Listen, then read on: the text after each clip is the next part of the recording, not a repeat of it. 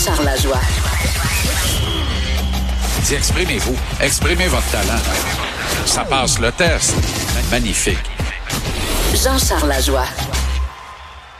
Bonjour Jean-Charles. Bon. On, se sent fa- on se sent faible.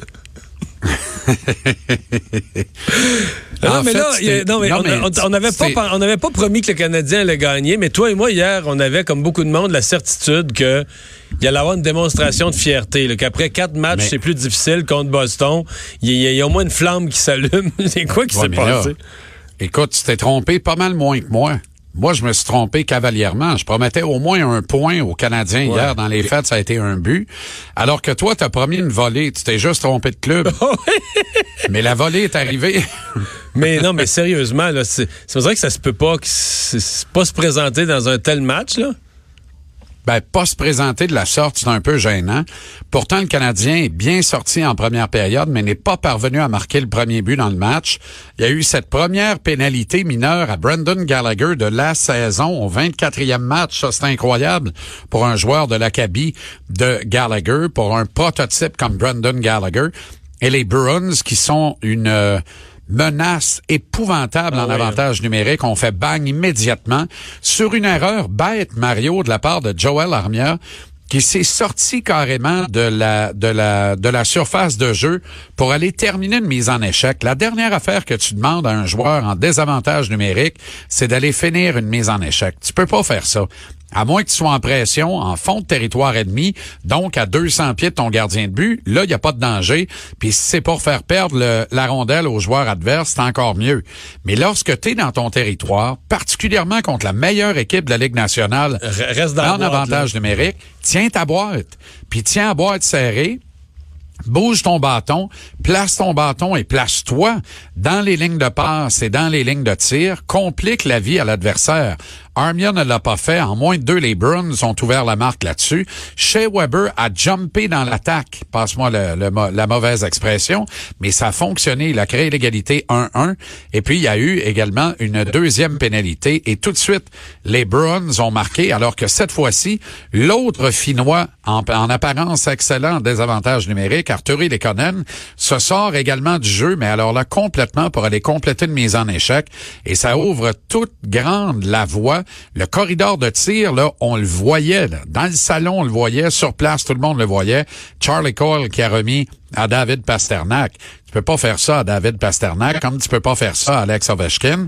Et comme bientôt, tu, ne pourras pas faire ça contre le Canadien Cole Caulfield, parce que tu vas te retrouver dans le trouble, ils vont marquer.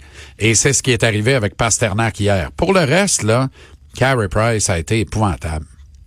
Tu sais, le, le, le but de Pasternak qui sert de défenseur comme écran en début de deuxième période, Mario, la rondelle aboutit sur la tige de métal qui est en plein centre du but, au milieu du filet, dans le fond. Tu comprends? Ça, là, cette tige-là, on l'atteint Ouais. d'habitude quand on gagne un char au lancer bonanza en deux périodes. Ouais. Non, mais c'est vrai. Quand, quand dans le cours normal de l'action, la rondelle finit là, c'est parce qu'elle est carrément passée à travers le gardien de but ou le gardien de but n'était carrément pas là. Pas vis-à-vis Dans son le- but? Ben, dans le cas de Pasternak, elle est passée à travers Price. Alors, et tout de suite après, sur l'échappée euh, de Bjork, Price est tout petit, tout petit, tout petit dans son filet. C'est effrayant. Il est comme recroquevillé sur lui-même. À la fin, là, il a l'air d'un gardien. Puis oui, qu'est-ce qu'il fait? Mais que fait-il? Ça, c'est le propre d'un gardien qui n'avait plus aucune espèce de confiance. Déjà, on parlait d'un langage non verbal qui était évocateur depuis quelques matchs. Hier, c'était épouvantable. Sincèrement, c'était épouvantable. Et Claude Julien qui confesse tout bonnement après le match que le quatrième but, celui de Pasternak, là, que la rondelle a atteint la tige dans le milieu du filet en tout début de deuxième période, a fait très très mal et a eu l'effet d'assommoir sur ses troupiers. Comment ça se fait qu'il a attendu que les Browns en marquent un cinquième pour appeler un temps d'arrêt et envoyer Kincaid au filet? Et là, ça nous ramène à la sélection de Kincaid comme adjoint de Patrick Roy. Dès le départ de cette sélection, je me suis écrié que c'était une grave erreur, que le Canadien et que Carey Price méritait d'avoir un adjoint plus potable, qui serait capable d'offrir des performances plus solide, avec régularité, et qui comprenait son rôle d'adjoint, donc qui serait prêt à prendre le filet à tout moment. Si le Canadien avait eu un adjoint qui a de l'allure hier, là, Carey Price n'est pas de retour en deuxième période. Parce que probablement que lui et Julien se parlent, et ils conviennent qu'il n'est pas nécessairement dans son assiette. Il en a donné trois. Tu sais, quand Petrie provoque le revirement derrière le filet en fin de première... Là, tu me parles de lui, mais lui, il... Oh my God. Il, il est retourner à Laval, là. Non, non, non, non, non. mais non, il est non, épouvantable. Autant il était, il était non, bon. mais depuis, depuis il était bon cinq le premier matchs, mois, mais il, il, est perdu Ouais. complètement. Il est moins 4 à tous les soirs, là. T'as raison, il est moins 9 dans les quatre derniers matchs, moins oui. 11 dans les quatre derniers matchs, et c'est épouvantable. Ben, mais moins 11, tu sais, les gens, ouais, mais les gens criaient au génie en début d'année en disant les Oilers sont bien caves d'avoir laissé aller ça dans une transaction à Marc Bergevin. Je pense qu'on comprend quand il est dans une mauvaise séquence comme ça, pourquoi les Oilers ont perdu patience et ont fini par l'échanger. Tu comprends? C'est un gars qui... Sais, séquence. Je sais pas si tu l'as vu euh, dans le vestiaire après le match hier, mais il y avait le regard du chevreuil, là. Tu comprends? Il était comme un, un. Tu comprends? C'est comme si, pour lui, là, qu'est-ce qu'est-ce qui s'est passé ou qui s'est pas passé? Euh, c'est comme s'il prenait pas la pleine mesure de ça. On dirait qu'il fait des absences. Tu sais, quelqu'un qui fait des absences, là, il est là, puis t'as pas l'impression qu'il est là. C'était Jeff Petrie dans le vestiaire après le match, puis c'était la suite logique de ce qu'il a montré sur la glace. Alors, il a de la misère à demeurer groundé puis à offrir de la régularité sur 82 matchs. Puis on demande pas à tout le monde d'être bon 82 matchs. Personne n'est capable de faire ça. Le calendrier est trop lourd et trop chargé. Mais quand ta séquence s'étire, comme c'est le cas de Petrie actuellement, tu mets le club dans le trouble parce que le Canadien est pourri en défense et il a besoin que Weber et Petrie soient au maximum en même temps, tout le temps. Sinon, il est dans le gros trouble. Et chaque fois qu'on joue Boston, je regarde le petit Mété, puis je regarde l'autre bord, les deux Schtroumpfs que sont Tory Krug et Charlie McAvoy, et je me dis, je vois le vert qu'on est loin. On est très, très loin dans le cas de Mété. Sais, que Mété soit dans un top 4, c'est la plus grande confession d'équipe en difficulté que tu trouveras pas. Il n'y a pas d'affaire là. Puis, m'a dire de quoi, il y aura jamais d'affaire là. Parce que ça fait trois ans qu'il est à Montréal. Il est dans sa troisième saison complète. Il n'y a aucun progrès significatif dans le cas de Victor Mété. Et ça, c'est très inquiétant. Quand tu dis, on donne une chance à un jeune, on le garde ici, on lui donne de l'action, et là, qu'à sa troisième saison, tu constates qu'il t'offre à peu près le même niveau de jeu qu'il t'offrait à sa saison recrue au mois d'octobre et au mois de novembre, il y a deux ans de ça, ça n'a pas de bon sens, Mario. Alors, est-ce que c'est un échec de développement? Est-ce que le gars a plafonné à 19, 20 ans dans ce qu'il nous donnait il y a deux ans en octobre et en novembre? faut trouver réponse à ces questions-là parce qu'il faut que tu construises quelque chose qui a de l'allure pour l'avenir. Et moi, je pense que le Canadien commence à réaliser qu'un avenir qui a de l'allure, c'est un avenir avec Mété sur une troisième paire et au Forsyth. Donc, c'est un défenseur 6, 7, pas plus. 5 dans le meilleur des cas. Comme Kel Fleury. Kel Fleury, il est bon, puis je pense qu'il y a encore un bon gap, puis qu'il va bien se développer. Mais ça demeure un gars de troisième paire tant qu'à moi. Tu sais, mettez Fleury, là, moi, je, peux- suis à aller à la banque défendre ça devant le banquier, ce dossier-là, comme troisième paire de défense. Pas plus haut, par exemple. Bon, ben ça va être à suivre. On, on a euh, une espèce de, de, de MeToo là, qui se passe à l'heure actuelle dans la Ligue nationale de hockey. On s'est parlé hier de l'entraîneur des Flames de Calgary. Euh, là, il y a même Michel, ouais, c'est ça, il y a même Michel Terrien là, qui est écorché par ça. Ouais. Daniel Carcello, euh, qui a eu une carrière en dents de scie dans la Ligue nationale, qui a bourlingué, qui a fait plusieurs équipes et qui est une grande boîte. Il l'était sur la glace, c'était pas le plus scientifique. Euh, et c'est correct, il s'exprime hors glace également. Et là, il a fait des révélations, des, révéla- des révélations qui touchent euh, notamment l'ancien entraîneur-chef du Canadien, euh, Michel Terrien. Ça touche également Todd Richards, euh, qu'il a eu comme entraîneur dans la Ligue américaine de hockey. Terrien a coaché Carcello dans la Ligue américaine à Wilkes-Barre à l'époque. Alors, moi, je suis pas surpris de ça. Euh, cette vague de, dénon- de dénonciation, elle est bien lancée, elle est sans précédent. Je sens que beaucoup de langues se délient Mais, lentement, mais, mais, mais sûrement. Carcelo, lui, qu'est-ce qu'il dénonce exactement? Euh, du langage d'intimidation? Parce Bon, qu'initialement, alors, c'est ce qu'il dit dans le cas de, de Michel Terrien et de Todd Richards, c'est que dans les deux cas, il faisait euh, du chantage émotif à son endroit et à l'endroit de Du d'autres chantage joueurs. émotif. Ouais, du chantage émotif. Le seul exemple concret qu'il a donné, c'est il a dit Richards est venu me chercher à l'aéroport, il m'a demandé de m'asseoir sur la banquette arrière de sa voiture parce que son chien était assis avec lui en avant. Alors, ça, c'est le seul exemple qu'il a donné à date. Il n'y a pas de révélation précise, il n'y a pas de, de verbatim précis de comment c'est arrivé, de comment ça s'est passé. Alors, on en est là actuellement. Mais ce qui est intéressant quand on fouille ce dossier-là, euh, Mario et Des, c'est que là, l'histoire de Bill Peters est sortie il y a maintenant près de 36 heures. Hier matin, assez de bonne heure.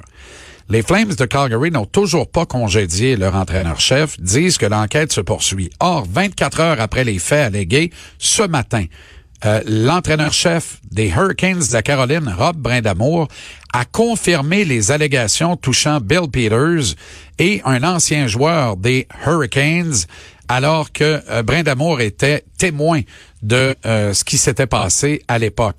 Et ça, c'est un coach en chef d'une autre équipe de la Ligue nationale pour qui euh, la, la crédibilité n'est pas à remettre en cause dans le cas de Brin d'Amour. Et il fait cette révélation-là. Et les Flames n'ont toujours pas congédié Bill Peters. Mais là, il y a un match ce soir, il y a un match dans quelques heures. Là. Oui, et Peters ne sera pas derrière le banc. OK, il sera pas là.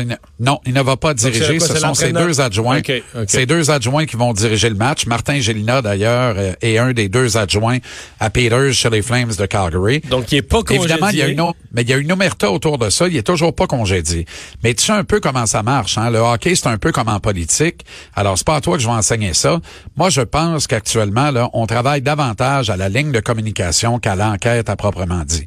J'ai l'impression que l'enquête, elle a été faite, là. Ça n'a pas été trop trop long à obtenir des preuves irréfutables à l'encontre de Peters. Je pense que la Ligue nationale est très nerveuse actuellement, que l'ensemble des équipes le sont tout autant, parce que si la chasse aux sorcières commence et que la vague de, de dénonciation prend les proportions qu'elle peut prendre, tu vas te retrouver avec bien des clubs qui vont être dans le trouble puis qui vont devoir répondre et peut-être se mettre à congédier leur entraîneur-chef, eux aussi. Des entraîneurs, des directeurs gérants qui ont déjà été ben, entraîneurs. Honnêtement, Mario, là, je parlais avec Alain Chénier hier, euh, qui a été recruteur-chef chez les Ducks d'Anaheim pendant de nombreuses années.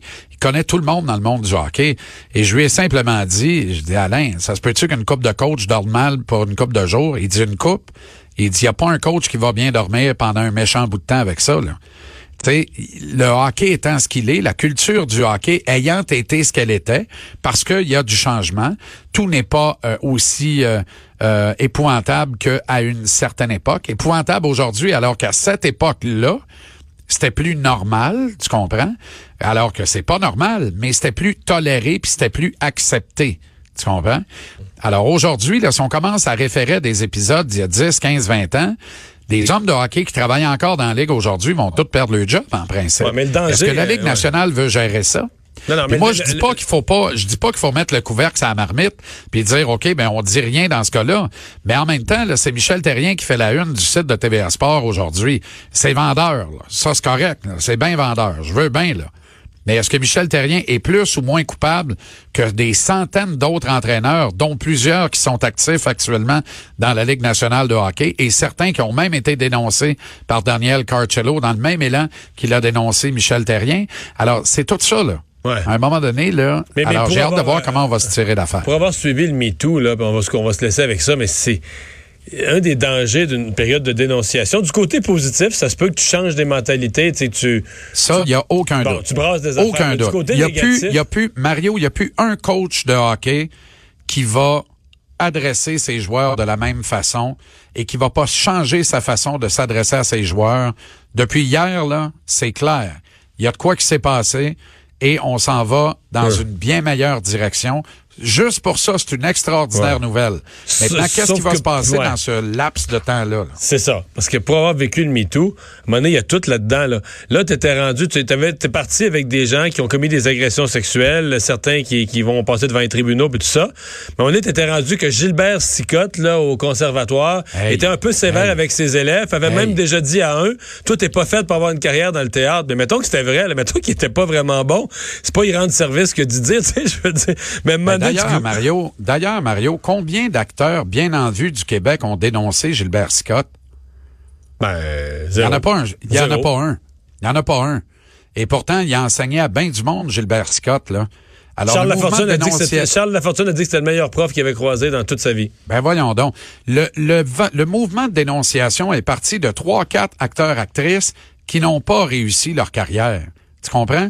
Puis je veux pas, tu sais, tu comprends ce que je veux dire? Est-ce qu'à un moment donné, là, il y a une notion de comment on s'adresse aux gens, puis comment on travaille, puis ça, on pourra en parler longtemps.